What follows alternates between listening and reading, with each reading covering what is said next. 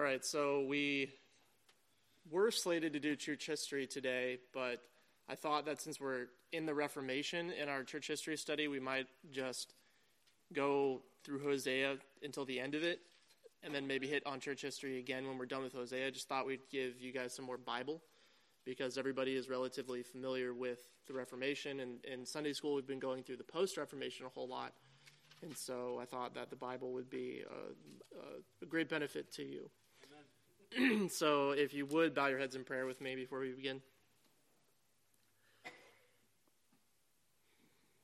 Heavenly Father, we thank thee for this night, for this thy people that thou hast gathered and drawn unto thyself. We thank thee for thy Son, Jesus Christ. May we tonight see him in every line and every verse. Holy Spirit, help thou me,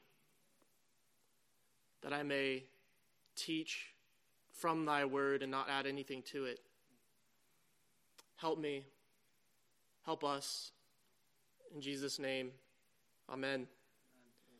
So the book of Hosea is a book about God's electing love, wherein God uses marriage imagery to show us, his people today, his covenant faithfulness, especially in light of Israel's covenant unfaithfulness.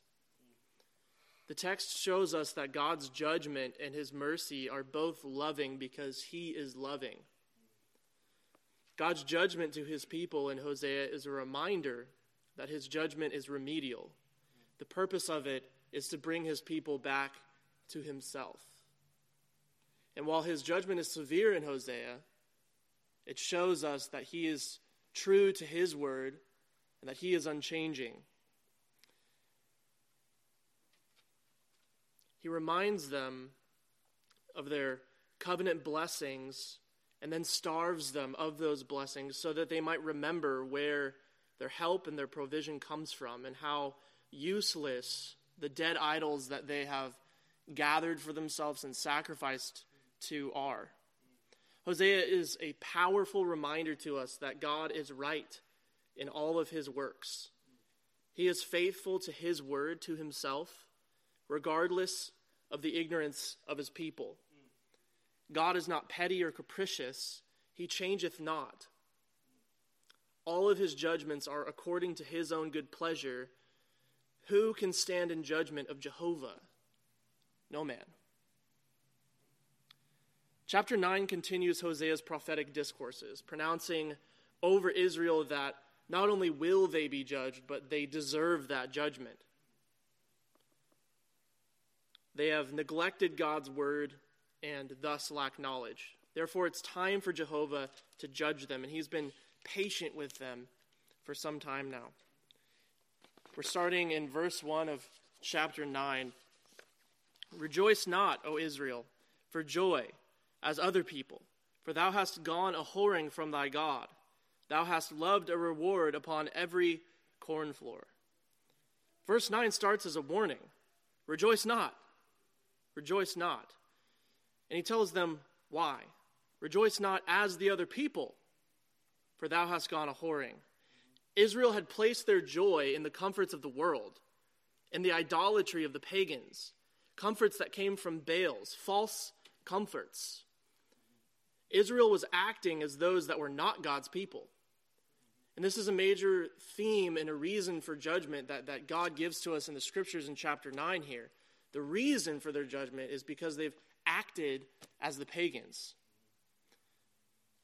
when the reality is, where should their help come from? From Jehovah, not from the Baals. They ought not rejoice, for thou hast gone whoring.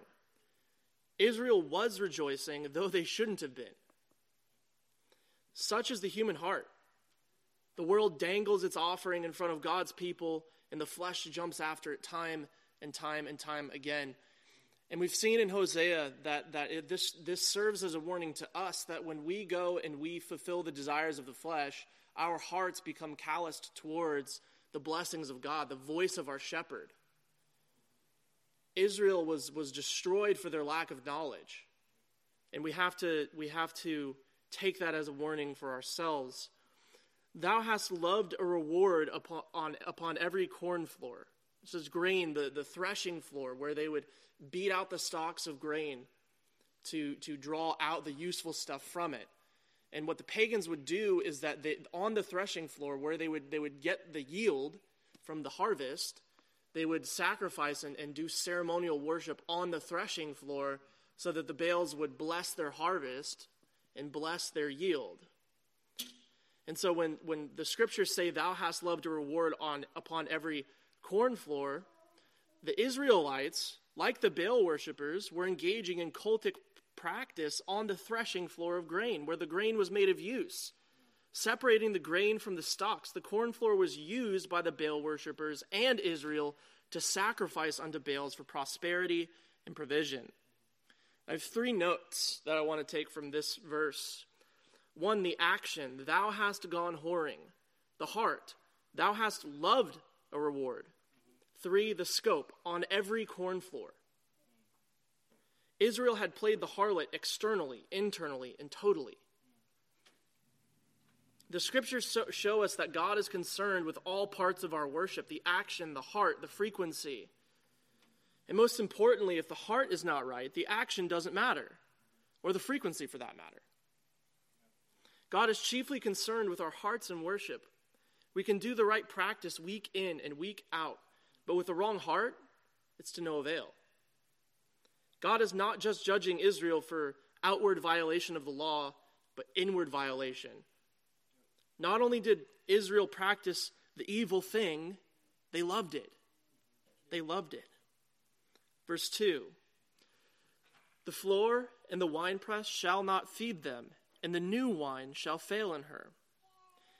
Israel had been trusting in other gods for their provisions, so God would deprive them of grain and wine to demonstrate the folly of those gods, to demonstrate the uselessness of them, and the purpose is to drive them to himself.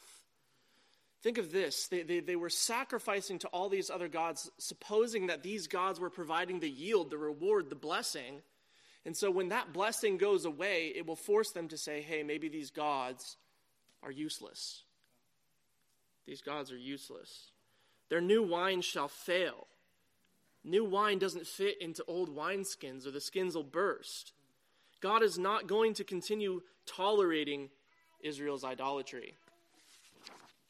Verse three, they shall not dwell in the Lord's land, but Ephraim shall return to Egypt, and they shall eat unclean things in Assyria.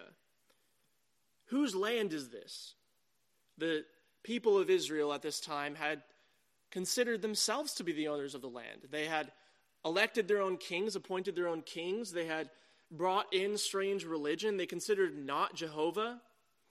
But Jehovah was the Lord of the land. And they acted as if though the Baals were, as if they were. The Lord was about to give Israel the desires of their heart and send them back into exile. They will no longer eat their meals in the promised land. They will eat them in captivity. Verse four, they shall not offer wine offerings to the Lord, neither shall they be pleasing unto him. Their sacrifices shall be unto them as the bread of mourners. All that eat thereof shall be polluted, for their bread, for their soul, shall not come into the house of the Lord. Israel offers to false gods in vain. However much they had outwardly tried to also please Jehovah, he does not delight in them. All that shall eat thereof shall be polluted. Their worship was mixed. Their worship was mixed. Israel had made their proper worship impure by being idolatrous. Isaiah, who was prophesying in the south at the same time, had similar words. If you want to flip over to Isaiah sixty-six three,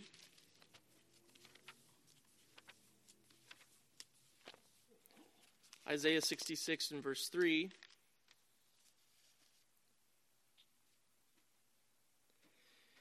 He that killeth an ox is as, is as if he slew a man. He that sacrificeth a lamb, as if he cut off a dog's neck. He that offereth an oblation, as if he offered swine's blood. He that burneth incense, as if he blessed an idol. Yea, they have chosen their own ways, and their soul delighteth in their abominations. For their bread, for their soul shall not come into the house of the Lord. Their ceremonies, which were designed for spiritual purpose, would have no spiritual benefit. They were taking these strange offerings, sacrificing them unto Jehovah, and Jehovah says, no, I will treat them as if you never did them. They're not for me. Simply doing the right things is no good to the soul. So in, in our worship, our practice will be no benefit to us without the work of the Spirit in our hearts, who works in the Word to instruct us in all righteousness. So we learn from Israel here, and we, we emphasized this last week, that God does not just require worship. He requires right worship. Worship according to his word, to his decree, to his pleasure. Do not expect spiritual benefit from mere external religion. You must have a heart religion. So let us ask ourselves tonight, do we come to the Lord as a formality, to check a box perhaps, while at the same time sacrificing to our own Baals that we've chosen, that we've erected altars to? Do we maybe even fool ourselves and suppose that our falsified man-made religion is what Jehovah desires, as Israel had done? Well, it looks kind of like Christianity, but is it heart worship? Is it according to the word of the Lord? These are very important heart questions that we need to be examining ourselves by. Are we externally worshiping Jehovah while trusting in something else to provide our comfort, our provision, our worth, and so forth? Perhaps it's a job that wasn't good enough for you, so you counted it as though it was a strange source. Said, yes, this job was a blessing, but it's not God's blessing, clearly, because I don't like it. Or perhaps it's your spouse. Perhaps your spouse, though, in the first honeymoon phase was a blessing to you, but then she sounded, her voice sounded strange, and she went far from you. And so you take that as a sign that Jehovah had not blessed the marriage, when in fact it was your distance from the Lord, distance from his word, that actually caused that estrangement. And instead of giving thanks to these things, to our jobs, to our spouses, to, or to God for our jobs and our spouses and our hobbies and our friends and our circumstance, we put it on Baal's altar and ask for a foreign god to give us something better. Maybe it's your life. You say, yes, God is good, but I need more. And you go outside of what God has given you to fill that dry space in your soul that you are to fill with Christ. We all have reasons. Every single one of us has a reason for doing this. And the beauty, the beauty is in the gospel. We can approach boldly and give those wicked parts of us to God, and he takes them in Christ. Amen. We all have reasons, like Israel, for sacrificing blessings from God on the altars of our Baals. And so let us not tonight fall into the trap of believing that what God has given us is not good enough. Let all good blessings that come from God produce gratefulness, produce worship, produce awe and wonder and majesty and fear. He gives us our jobs and our spouses.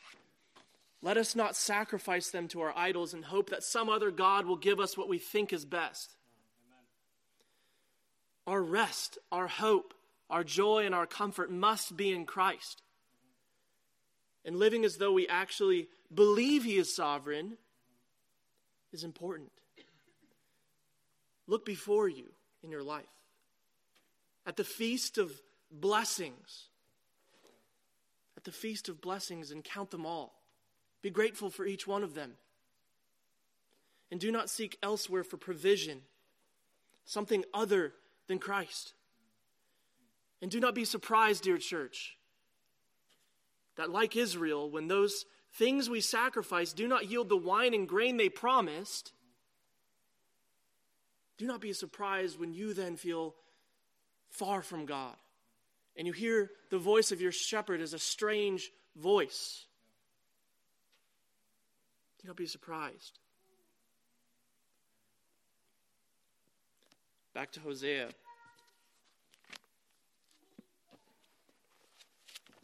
Verse five. What will ye do in the solemn day, and in the day of the feast of the Lord? When Israel is in exile, they will not be able to observe and enjoy the feast days that God had given to them to enjoy. They squandered their prosperity. Instead of being grateful, they neglected the knowledge of God. They gave thanks to idols.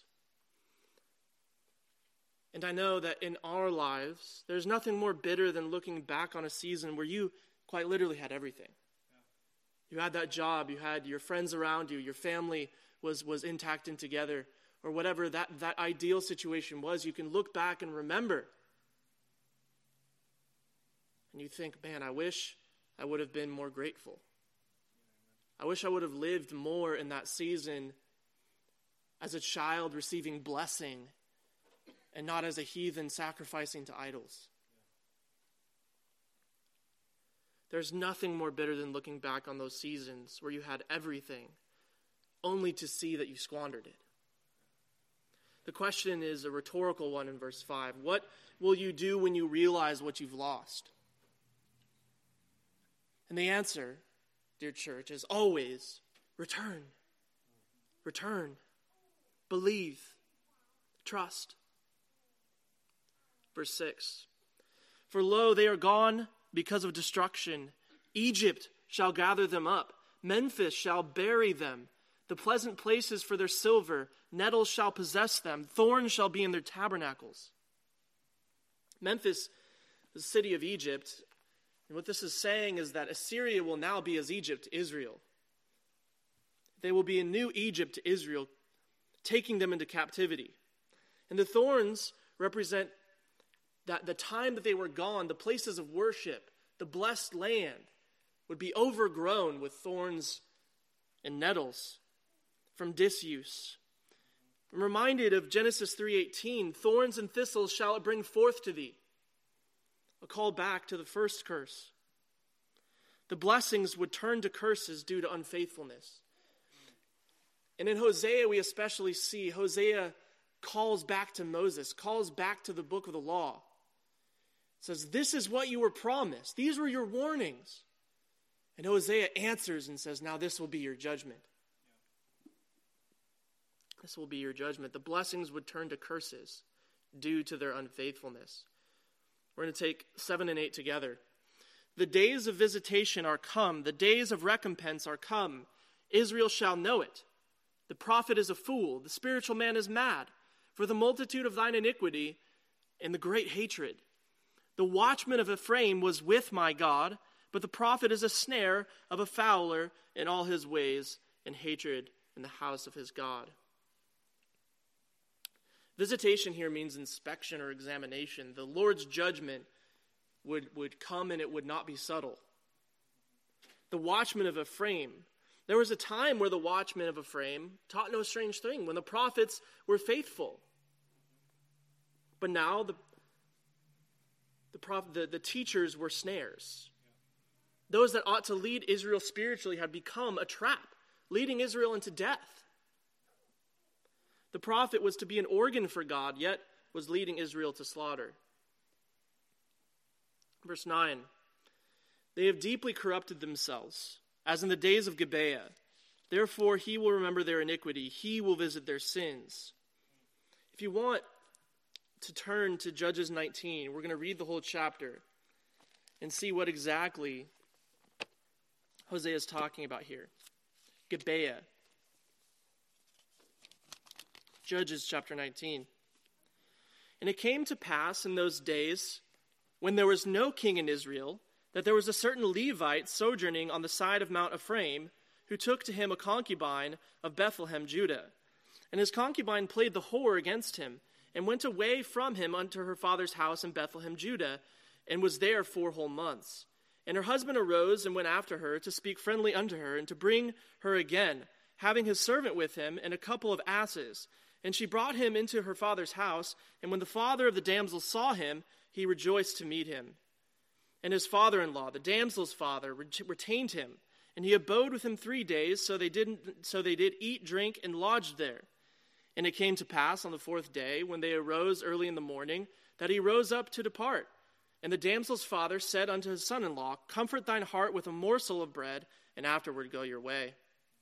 And they sat down and did eat and drink, both of them together. For the damsel's father had said unto him, unto the man, Be content, I pray thee, and tarry all night, and let thine heart be merry. And when the man rose up to depart, his father-in-law urged him. Therefore he lodged there again. And he arose early in the morning on the fifth day to depart. And the damsel's father said, Comfort thine heart, I pray thee. And they tarried until afternoon, and they did eat both of them. And when the man rose up to depart, he and his concubine and his servant, his father-in-law, the damsel's father, said unto him, Behold, now the day draweth toward evening. I pray you tarry all night. Behold, the day groweth to an end. Lodge here, and thine heart may be merry. And tomorrow get you early on your way, that thou mayest go home. But the man would not tarry that night. But he rose up and departed, and came over against Jebus, which was which is Jerusalem. And there were with him two asses saddled. His concubine also was with him. When they were when they were when they were by Jebus, the day was far spent. And the servant said unto his master, Come, I pray thee, and let us turn into this city of the Jebusites and lodge in it. And his master said unto him, We will not turn aside hither into the city of a stranger. That is not the children of Israel. We will pass over to Gibeah. And he said unto his servant, Come, let us draw near to one of those place, these places to lodge all night, in Gibeah or in Ramah. And they passed on and went their way. And the sun went down upon, upon them when they were by Gibeah, which belongeth to Benjamin. And they turned aside thither to go in and to lodge in Gibeah. And when he went in, he sat him down in a street of the city, for there was no man that took him into, that took them into his house or lodging, house to lodging. And behold, there came an old man from his work out of the field at even, when was when was also his when also was his Mount Ephraim, and he sojourned in Gibeah. But the men of the place were Benjamites. And when he had lifted up his eyes, he saw a wayfaring man in the street of the city. And the old man said, Whither goest thou? And whence comest thou? And he said unto him, We are passing from Bethlehem, Judah, toward the side of the Mount Ephraim. From thence am I. And I went to Bethlehem, Judah, but am now going to the house of the Lord.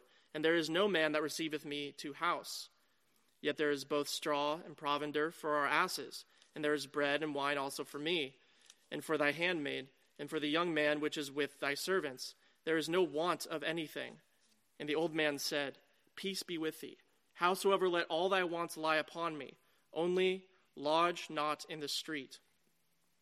So he brought him into his house, and gave provender unto the asses, and they washed their feet, and they did eat and drink.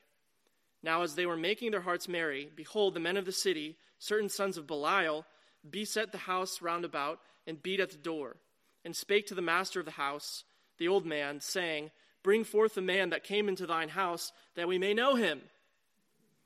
And the man, the master of the house, went out unto them, and said unto them, Nay, my brethren, nay, I pray you, do not do not so wickedly. Seeing that this man is come into mine house, do not this folly. Behold, here is my daughter, a maiden, and his concubine. Them I will bring out now, and humble ye them, and do them and do with them what seemeth good unto you. But unto this man do not so vile a thing. But then But the men would not hearken to him. So the man took his concubine and brought her forth unto them. And they knew her and abused her all night long into the morning. And when the day began to spring, they let her go. Then came the woman in, in the dawning of the day and fell down at the door of the man's house where her lord was until it was light. And her lord rose up at the morning and opened the doors of the house and went out to go his way. And behold, the woman, his concubine, was fallen down at the door of the house, and her hands were upon the threshold. And he said unto her, Up, and let us be going. But none answered. Then the man took her up upon his upon an ass, and the man rose up, and gat him unto his place. And when he was come into, into his house, he took a knife, and laid hold on his concubine, and divided her, together with her bones, into twelve pieces, and sent her into all the coasts of Israel. And it was so, that all the, that all that all saw it said, There was no such deed done, nor seen from that day, that the children of Israel came up out of the land of Egypt unto this day. Consider it, take advice, speak your minds. Hosea is saying that they had been, they were, they were as Sodom and Gomorrah. Gibeah was as Sodom and Gomorrah. They were no better. God compares the wickedness of Israel to Gibeah. This is a terrible, terrible state that Israel has fallen unto. We just read the horrific passage there. This is the severity that Israel had gotten themselves into. Verse ten, I found Israel like grapes in the wilderness. I saw your fathers as the first stripe in the fig tree as, at her first time, but they went to Baal Peor and separated themselves unto that shame, and their abominations were according as they loved. Like a grape in the desert, appearing sweet, Israel was once sweet. And a fig tree produces a yield twice a, twice a year, and the first harvest was good. Israel was faithful at one point. In chapter eleven, verse one, we see further on in the book, when Israel was a child, I loved him. This theme of going from faithfulness to unfaithfulness is present throughout Hosea. We read, they went in. Continued use of marriage language in Hosea. Israel had committed whoredom with the daughters of Moab in Numbers twenty-five and joined themselves to the daughters of Baal Peor. And so Hosea is comparing that to the, them to that season of Israel once again. We see this again, a theme in Hosea, pointing back to the failures of Israel, back to the warnings of the law.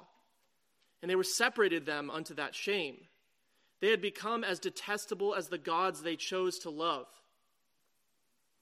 To Jehovah, this is, this is divorce language. This is judgment language. This is cutting off language. Verse eleven, as for Ephraim, their glory shall fly away like a bird from the birth and from the womb and from the conception. Their glory, the land and the seed, which they were promised would be taken. They would be taken out of the land and dispersed. Their population would be scattered. Verse twelve, though they bring up their children, yet will I bereave them, that there shall not be a man left. Yea, woe also to them where I depart from, from them. God is being hyperbolic here. He's being hyperbolic, but the point is the severity of their judgment. It would be severe. Verse thirteen, Ephraim, as I saw Tyrus, is planted in the pleasant place, but Ephraim shall bring forth his children to the murderer. Tyrus was an object of Assyria's aggression. We see this in Amos one, nine through ten, and Isaiah twenty-three, eight through eighteen. Israel, though, had covenant obligations, and they were willingly, they were willingly bringing forth their children to the pagans. They were giving themselves over in their idolatry. And Tyrus, one of the chief pagan cities of Phoenicia, is a pagan nation. And God says, Ephraim, I saw Tyrus. He compares Israel to a pagan nation. God considered Israel no different from the pagans which he hated. They had forfeited their rights as a covenant nation. This is severe. Verse fourteen, give them, O Lord, what wilt thou give? Give them a miscarrying womb and dry breasts. The prophet here petitions that the Lord would dry up the women. He acts as an interceder here, so that the children would not be subject to such idolatry. It is better to not have children at all than to sacrifice them to foreign gods. Hosea intercedes on behalf of Israel, and he calls for mercy. Let them not have children so they can no longer profane anymore. Cut them off. Dry up their womb and their breasts that they might not be idolaters anymore. Verse fifteen, all their wickedness is in Gilgal, for there I hated them. For the wickedness of their doings I will drive them out of mine house. I will love them no more. All their princes are revolters. Gilgal, like many of the places that had once served as a blessing to Israel, had become a cultic center. When Joshua first camped after the crossing of the Jordan River, this is, this is where we're talking about, east of Jericho. Those born in the Exodus were even to be circumcised in this very spot. What does God say about Gil- Gilgal now? All their wickedness is in Gilgal. For there I hated them, will love them no more. Love and hate are, are treated as parallels here. I used to love them here. Now I hate them here. And it's used to communicate God's rejection of Israel as a nation. Verse sixteen. Ephraim is smitten. Their root is dried up. They shall bear no fruit. Yea, though they bring forth, yet I will slay even the beloved fruit of their womb. The prophet threatens Israel again. Why? Did he not already get his point across? Has he not already been severe enough with Israel? We've read nine chapters essentially of this same sentiment. Hypocrites, though, like Israel here, are slow to hear the voice of God. Like a wild ass that we read about in chapter eight. They are not terrified by God's judgment. They are not fearful of his commandments. They must be con- constantly kicked like a dumb ass, that they may heed the sense of urgency and repent. Israel was not simply being pruned here. They were being rooted up and torn out. His judgment, the Lord's judgment, would be upon them and their children. Why? We continue reading in verse seventeen. My God will cast them away because they did not hearken unto him, and they shall be wanderers among the nations. Hosea constantly appeals to past warnings of the covenant. If you want to turn over to Deuteronomy chapter twenty-eight, keeping in mind, my God will cast them away because they did not hearken unto him, and they shall be wandering among na- the, ma- the nations. Deuteronomy twenty-eight.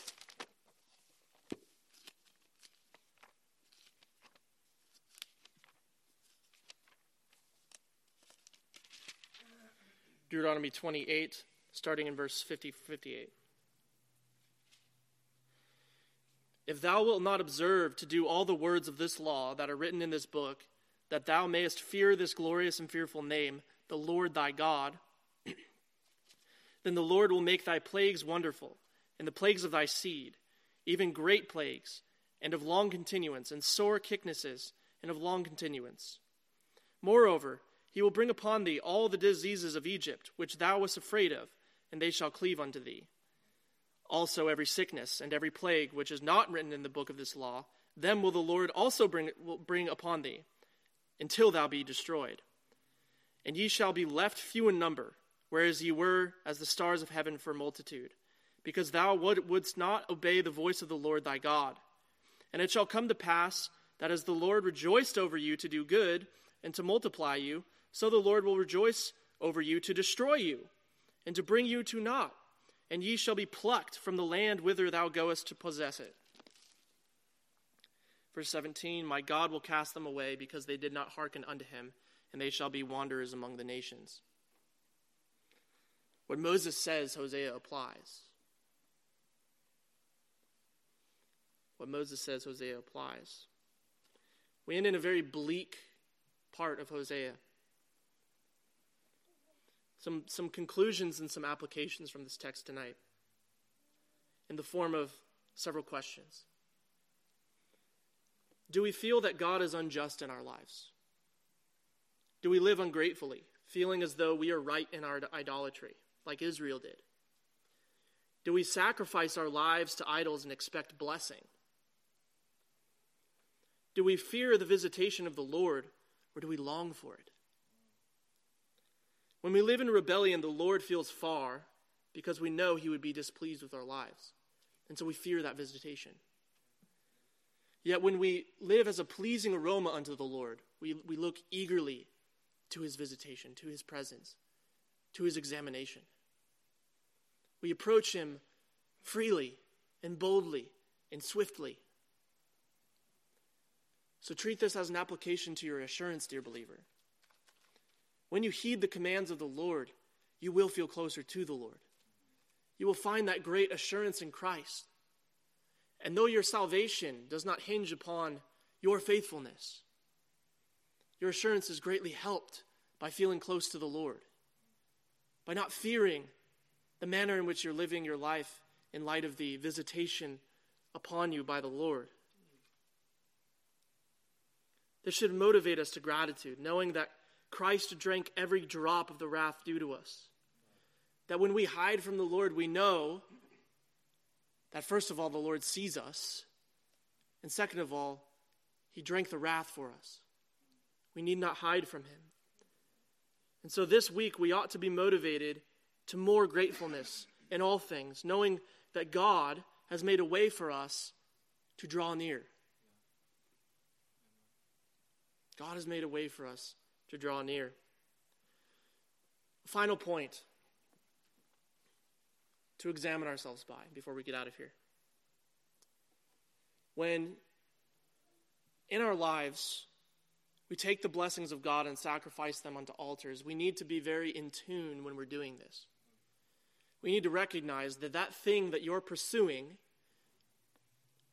if it be not right in front of you, may not be from the Lord.